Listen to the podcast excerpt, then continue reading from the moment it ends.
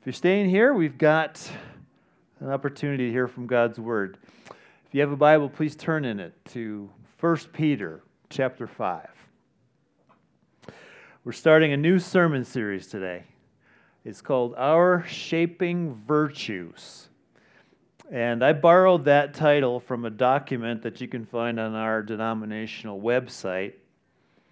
Um, it's a reflection on the particular qualities or traits of sovereign grace churches that have been the fruit of the gospel in our churches over the 40 plus years that we've been a denomination. It's not a list of all the Christian virtues, but just the ones that which by God's grace have shaped us. They have been what you would expect to see and experience uh, if you come into one of our churches um, the seven virtues are humility, joy, gratitude, encouragement, generosity, servanthood, and godliness. That's going to be what our series is like for the next seven weeks. Now, the first time I encountered that package was back in the year 2000. We were part of a church in Minnesota that wasn't a Sovereign Grace Church. We had heard about Sovereign Grace churches, and we went to their small group leaders conference in November of 2000 because we wanted to learn about small group ministry, and we heard they were good at that. Well, we went to it, to this conference, and I don't remember anything I learned about small group ministry, but I remember the environment, that it oozed these values, this joy, this holiness based on sound doctrine, this encouragement, this camaraderie, and all of that was rooted in this enjoyment of the gospel, the good news of Jesus Christ. And so we left that conference resolved, but we were going to become a Sovereign Grace Church, however that worked. and then two years later, we did. And then we went as a family to the pastor's college. And then that eventually landed us here in Aurora. So I personally have a lot of uh, appreciation for what God has done with these virtues, worked into the people's lives that we, we were in contact with and are in contact with. These are fruits of the gospel, fruits of the Spirit. So we're going to spend our time looking at these seven over the weeks, and today we're going to start with humility. And for that, our central text is 1 Peter 5, verses 5 through 7 going to read that and then ask for the Lord to bless the preaching of His word. Likewise, you who are younger, be subject to the elders. Clothe yourselves, all of you, with humility toward one another. For God opposes the proud, but gives grace to the humble. Humble yourselves, therefore under the mighty hand of God, so that at the proper time he may exalt you, casting all your anxieties on him, because he cares for you. Let's pray. I know that we will experience that care this morning. Thank you, Lord, for bringing us the Holy Spirit to open our eyes to your truth. Impress now this text into our lives and produce in us this virtue that is called humility.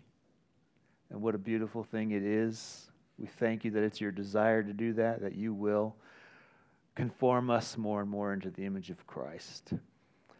So we ask you to do that work again this morning. In his name, amen. Well, just before I graduated from the pastor's college in 2003, which it's hard to believe that was 20 years ago.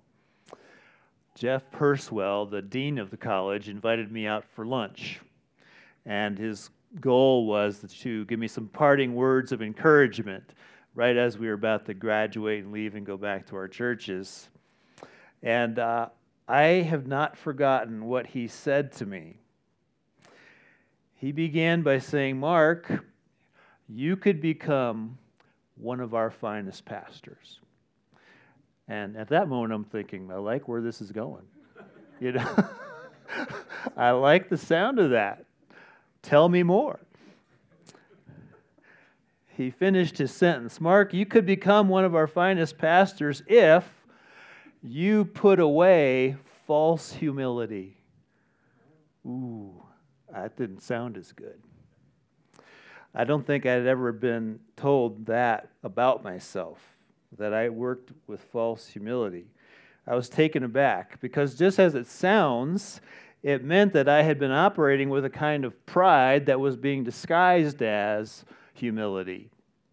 And his point was that if I keep going that way, it's going to be an obstacle to my effectiveness as a pastor. And I've learned since then that pride, pride is not just an obstacle to your effectiveness as a pastor. Pride is an obstacle to, obstacle to our thriving in all of life. And more than that, pride is inconsistent with the message of God's grace to us in Christ. But humility is the soil out of which many good things grow, which is what we're going to see in this text. So, the context of our passage is that the Apostle Peter is writing to the churches. They're spread all over the Roman Empire in various places. They're undergoing suffering and persecution for their faith. And then there's this pressure in their lives to do one of two things. You can either like run and hide from the world or you can like just join the world and become like them and do what everybody else does. And so Peter's writing to them and he's reminding them about the Lord's ways. What is fitting for those who are followers of Jesus, regardless of your circumstances? And one of those things is to walk in humility. Two times Peter says to humble ourselves. Verse 5 Clothe yourselves with humility toward one another. Verse 6 Humble yourselves under the mighty hand of God. So there's a horizontal component to humility, it's toward one another. And there's this vertical component to it that it is toward God. And true humility has both of those aspects at the same time.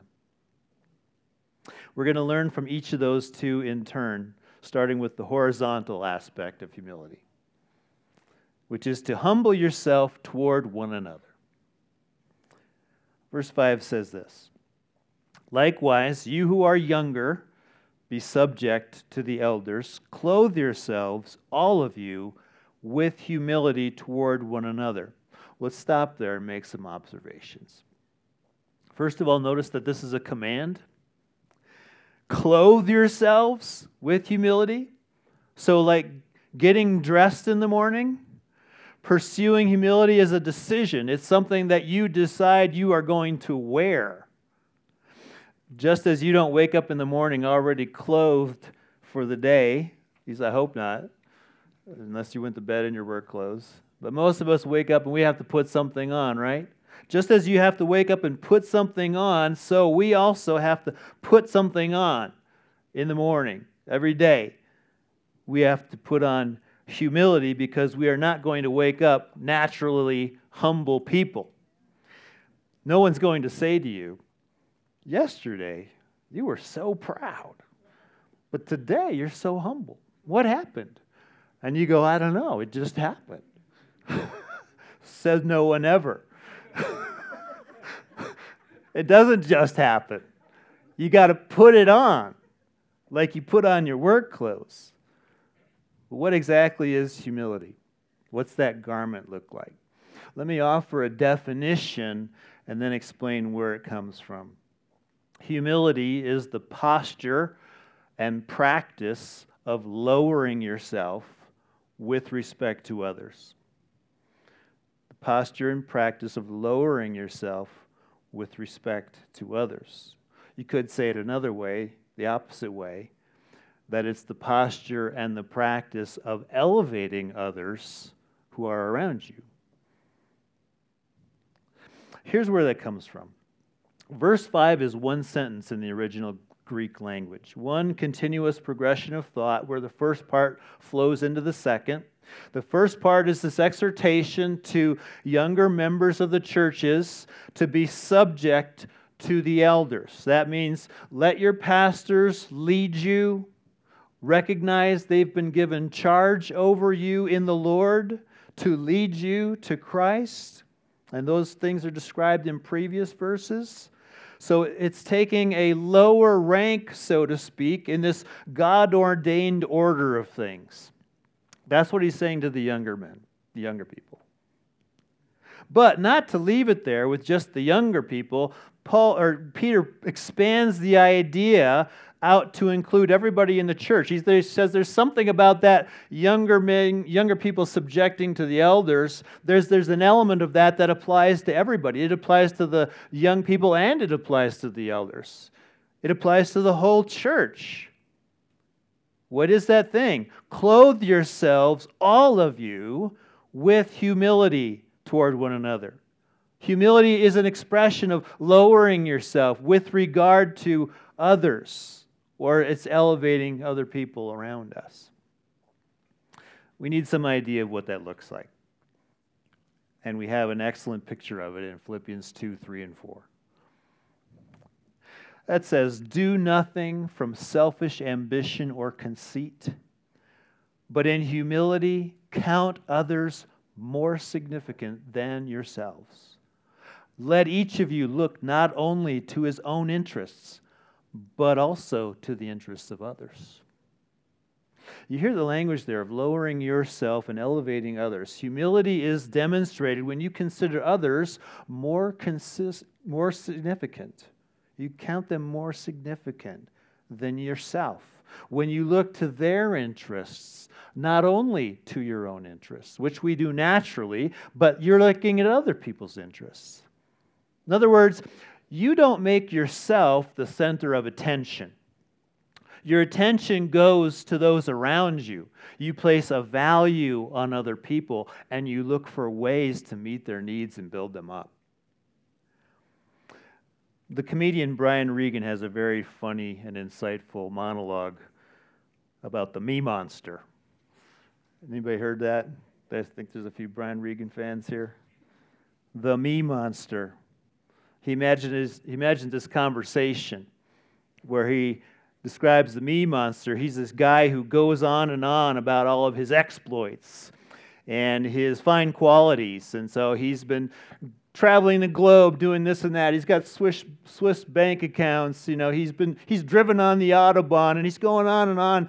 He's going on a roll and he's getting more and more worked up and he gets to the end and he's beating his chest. Me, me, me. I'm not doing as good as he did, but it's insightful. Pride is all about me. The focus is me. The assumption is I am more significant than you. My interests matter more than yours. And unfortunately, that's not just comedy, that's real life. That's in our hearts. Have you ever turn the conversation to make it all about you, to draw unnecessary and unhelpful attention to yourself. I'm not talking about the normal ebb and flow of exchanging updates on your life or information that's relevant to the discussion or answering a question about how, how are you. We do all that. That's normal. But I'm talking about that impulse, that, that instinct, even to draw attention to your significance and your interests and make that the whole subject that we're going to talk about. It could look like a couple things. One is fishing for praise. Let me tell you all the ways that I am great in case you're not aware. And then your proper response is admiration. You know, I paid off my house. Doesn't that show you how great I am with money? I didn't, but let's say somebody did. Could be something like this I go to church, I read my Bible, I pray, I obey God's commands. Look what a great Christian I am. Now, it's right to be wise with money, it's right to practice the spiritual disciplines. But Proverbs 27 2 reminds us let another praise you and not your own mouth, a stranger and not your own lips. To be praised is good when you've done something praiseworthy, but to be seeking praise is pride. But pride doesn't always look like fishing for praise, it can also be looking like fishing for sympathy. Let me tell you all the ways that I am a victim in case you are not aware. And then your proper response is to agree with me that I deserve far better. My job stinks. My bills are piling up. Er, nobody cares what's going on with me. The subject matter might be different, but the heart is the same. I want attention. I want everybody to see that I'm being treated the wrong way, and I should be treated much better because I'm important.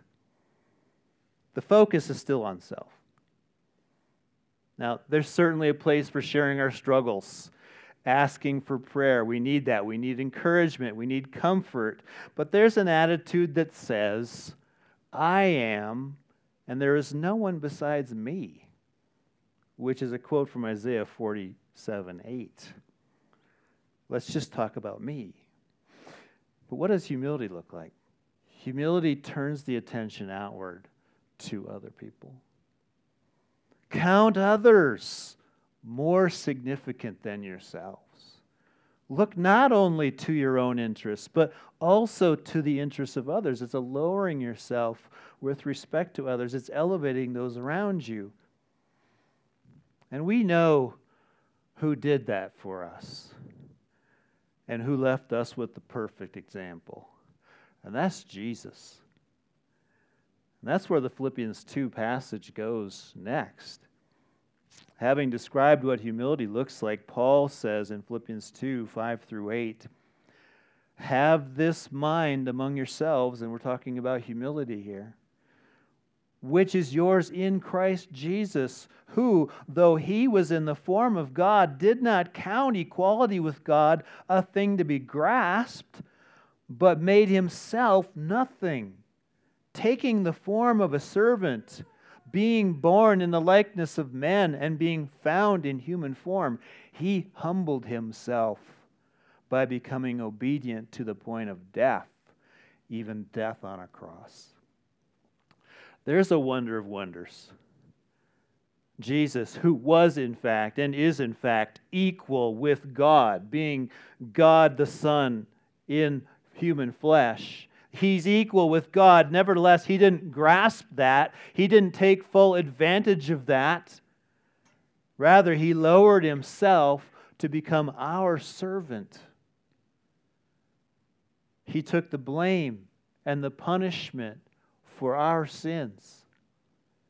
He bore the wrath. He sealed our pardon for everybody who puts their trust in Christ as Savior.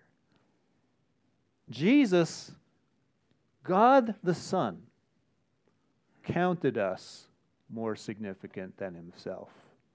Does that blow your mind?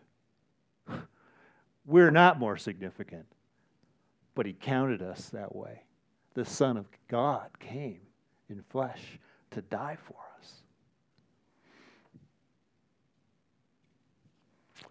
This is why humility is the fruit of the gospel. How can we be self focused when Jesus gave his life for us? It's our privilege, it's our honor to follow in his footsteps, to give grace to those around us, to look for ways to elevate them, to build them up, to look to their interests. And that takes intentionality because naturally we just look to our own interests. We do need to take care of our own lives, but that can become an all consuming thing, can't it? Putting on this garment of humility requires a decision to think about other people and do things that show that you value them, that you're aware of their needs. It needs to be like in your calendar, in your planner. I'm going to do this thing because naturally we're not going to.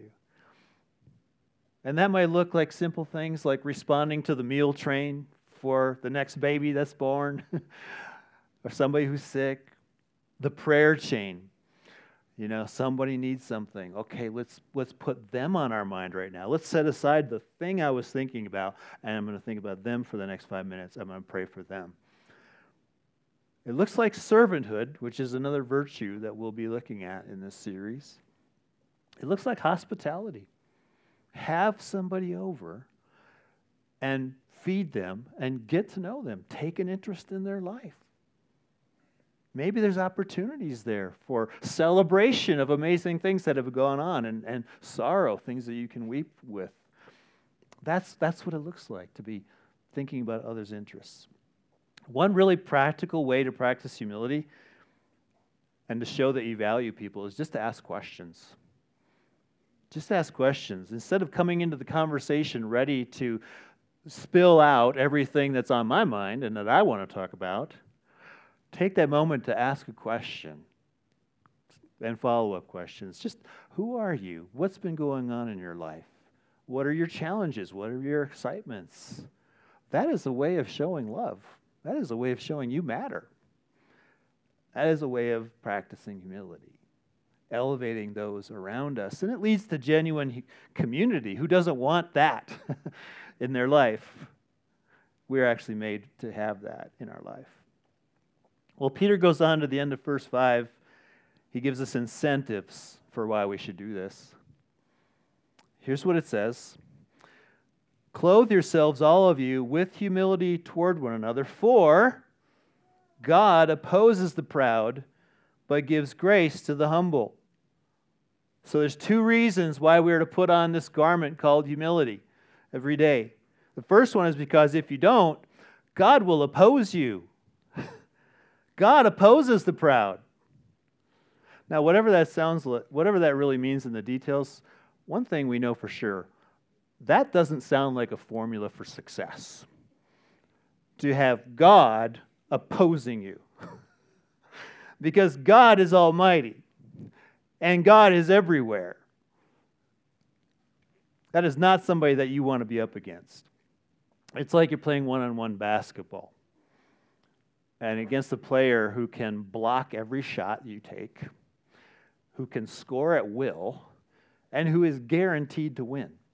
Like, you don't want to be playing against that guy. You want that guy on your team, right? God is like that. He can do anything that he wants in his opposition to our pride. Now, since this incentive is directed at Christians, it assumes that you know that God is for you in Jesus Christ. He is not opposed to you personally. He sent his own son to the cross to forgive you and make you his own son or daughter. So God is for you in Christ, but God is opposed to your pride. In the list of seven things that are an abomination to the Lord in Proverbs chapter 6, the first one on the list is haughty eyes. Another way of saying pride. He hates that. That's an abomination to him. That isn't anything to do with his nature. So he's in the business of forming humility in us. And it will be less painful if you pursue it than if he forces it on you. And King Nebuchadnezzar found that out. So, in the book of Daniel, we have the, the account of King Nebuchadnezzar, king of Babylon. He's walking around on his palace and he's looking out over the city that he built, and he's boasting about it, uh, boasting about that he made all of this, quote, for the glory of my majesty. And God said, Oh, really? You built all this for you and for your glory. Okay, well, let me show you what you can do without me. And he removed his grace from the king, who went crazy and he ate grass like beasts of the field, and his fingernails grew like claws, and he was wet with the dew of heaven. And so he was this crazy man running around out in the fields who didn't rule anything, not even himself. Until one day he came to his senses and Nebuchadnezzar said, I praise and extol and honor the King of heaven, for all his works are right and his ways are just. And those who walk in pride, he is able to humble. he is able. He is absolutely able. God has every tool at his disposal to humble us, to oppose our pride. It may not, it may not be as dramatic as going crazy and losing everything, but he has his ways. God can frustrate any plan that you make. Like sometimes when something's just not working and you keep trying and trying and trying, it's like this isn't going anywhere. It's, it's at least worth the question Lord, what are you trying to say to me right now? I mean, maybe it doesn't have to do with pride, but maybe it does. Maybe you're just trying to humble me here. Maybe you've got to deal with my self sufficiency, my thought that I can just do it without you. He can frustrate our plans, He can let you go down a foolish path until you suffer the consequences like the prodigal son who one day returned and said, You know, it was actually better with my father. I think I'll go back there. God has all sorts of ways of making his people humble, but his goal is always redemptive. He's conforming us to the image of his son, Jesus. He's renewing us into his likeness. Humility is a garment that looks good on followers of Jesus. And that leads to the second incentive that we're given to clothe ourselves with humility. God opposes the proud, but gives grace to the humble. So God's grace is his undeserved favor to sinners who deserve only judgment for our sins. And we begin to experience that grace when we humble ourselves by repenting of our sin and trusting Christ as our Savior. By grace you have been saved, is what Paul said in Ephesians 2. That's saving grace. But there's also enabling and sustaining grace that we experience every day. The Lord gives us divine assistance as we humble ourselves and follow Jesus on the path of obedience. My grace is sufficient for you, is what the Lord said to Paul. He says, Okay, great. then I can boast about my weaknesses because your grace is going to be enough. God's grace trains us to renounce ungodliness and worldly passions, and to live self controlled, upright, and godly lives in the present age. That's Titus 2:12. Humility is the virtue that unlocks the experience of many of those blessings because God gives grace to the humble. It's in our own best interest to humble ourselves and to do that towards others. It puts us in the flow of abundant grace. But humility is not all horizontal toward one another, it's also vertical towards God. So that comes to the second point. This is the vertical aspect. Humble yourself toward God. Let's read verse 6, first part of it again. Humble yourselves, therefore, under the mighty hand of God. So we'll stop there. The word therefore means there's a link between our humility toward one another and toward God. The previous command was clothe yourselves with humility toward one another, and now it's humble yourselves, therefore, under the mighty hand of God. Peter is saying those two things go together. Clothing yourself with humility towards one another also requires that you humble yourself under God's mighty hand. You won't do the first without the second. Humility toward others flows out of our humility towards God.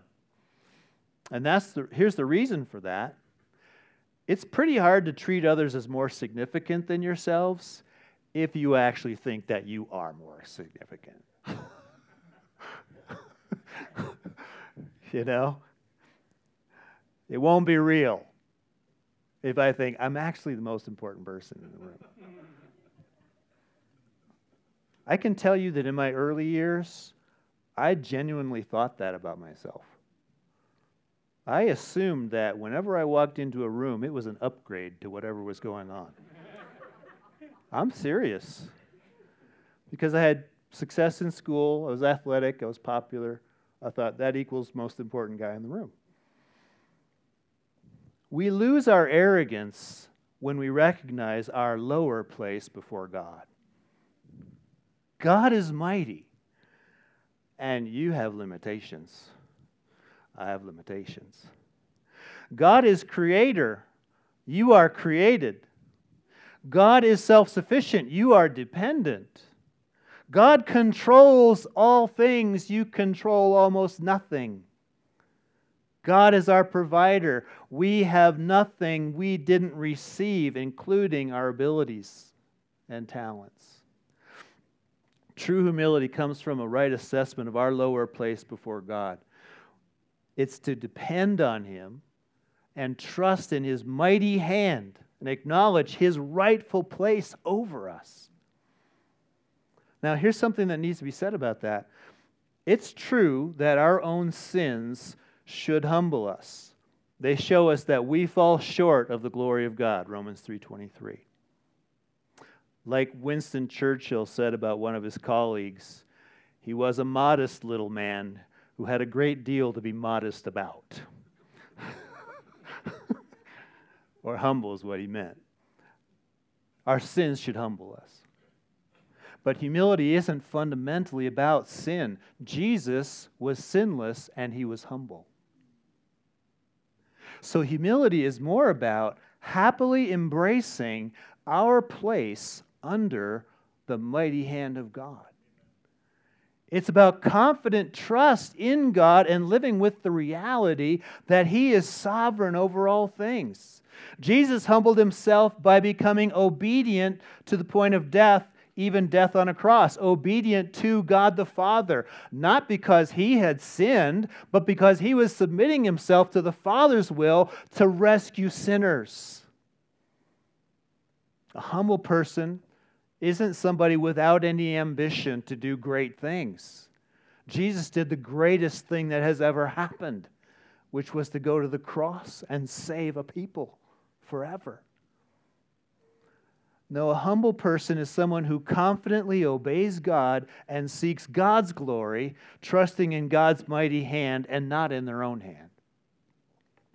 I didn't have that perspective when I went to the pastor's college. I mentioned Jeff Purswell and how he called me out on false humility.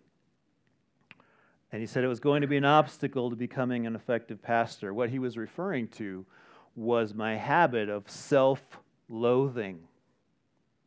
Self loathing. I had gotten over the assumption that I was the greatest person that I knew, and I went the other way that I'm the worst person that exists and I thought humility was to dwell on how terrible I was and to reject any kind of encouragement. So when people would say something like, Well, that was a good message, or I really liked what you wrote there, I would always downplay that. I would counter it. I would say, Well, it could have been better, or, you know, it really wasn't that good. Well, that's not humility. Because it still says, I know better than you about my work. I have a better assessment yours is, yours is faulty and mine is accurate. And it denies God glory for his work in his life. What do we have that we did not receive? If he's done something praiseworthy, then give him the glory. So I learned the best way to handle an encouragement is just say thank you. Isn't God good? Self loathing isn't humility. Humility is happily resting under his sovereign mighty hand and treating him as our God. And Peter tells us a way we practice that. This command to humble yourselves under the mighty hand of God, it comes with a way of doing it in verse 7. I'll put those two together. Here's the flow of thought. Humble yourselves, therefore, under the mighty hand of God, casting all your anxieties on him, because he cares for you. Casting all your worries on God is how you humble yourself before God. Why? Because you're treating him as God. You're treating him as the one who's mighty and can do anything, and he cares about you. And if those things are true, then the way you humble yourself is to admit it, live that way, and cast those cares onto him. Go to him. Treat him like he is. He is God.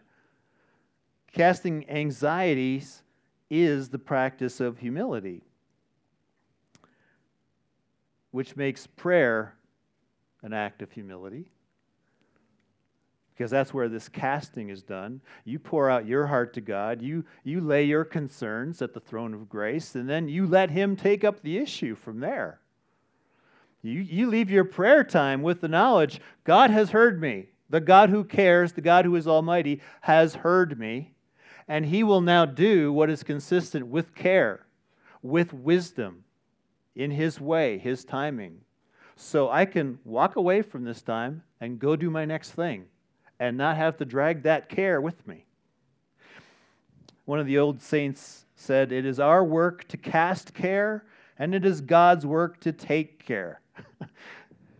our trouble is just the casting kind of always has a string attached, and we keep bringing it back in.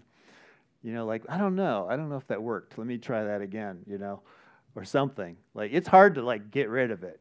That care weighs on us, but, but we can be carefree if we genuinely, genuinely believe that God is mighty and God cares and He has heard me.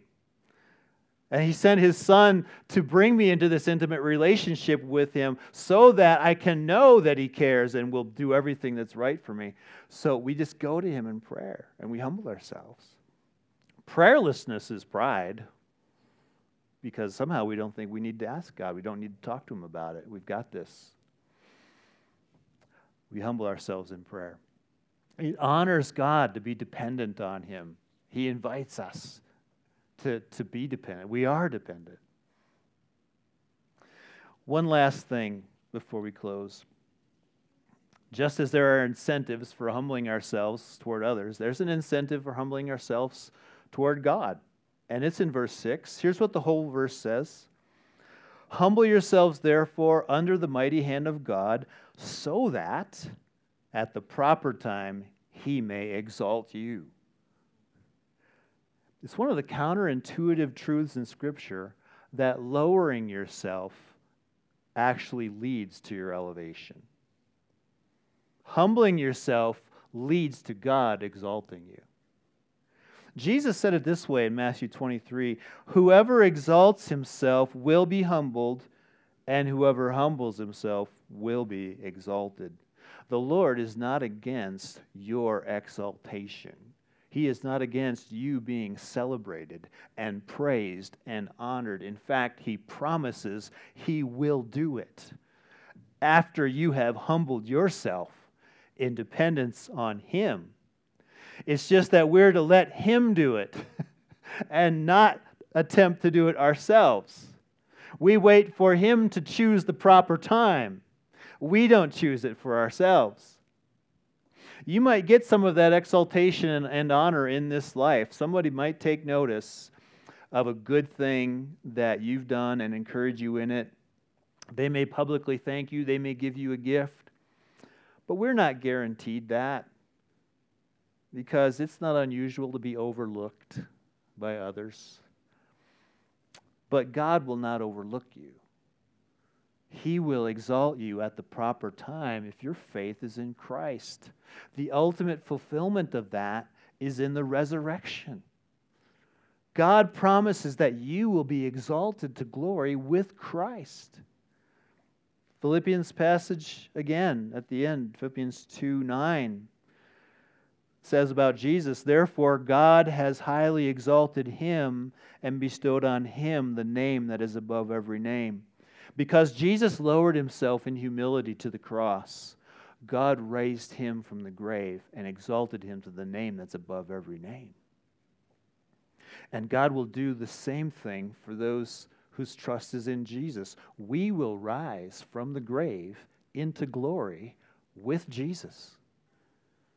Paul spoke of it in the past tense in Ephesians 2. He said, God raised us up with Christ and seated us with him in the heavenly places in Christ Jesus. It's as good as done. Humility leads to glory, the glory of eternal life in the presence of Christ.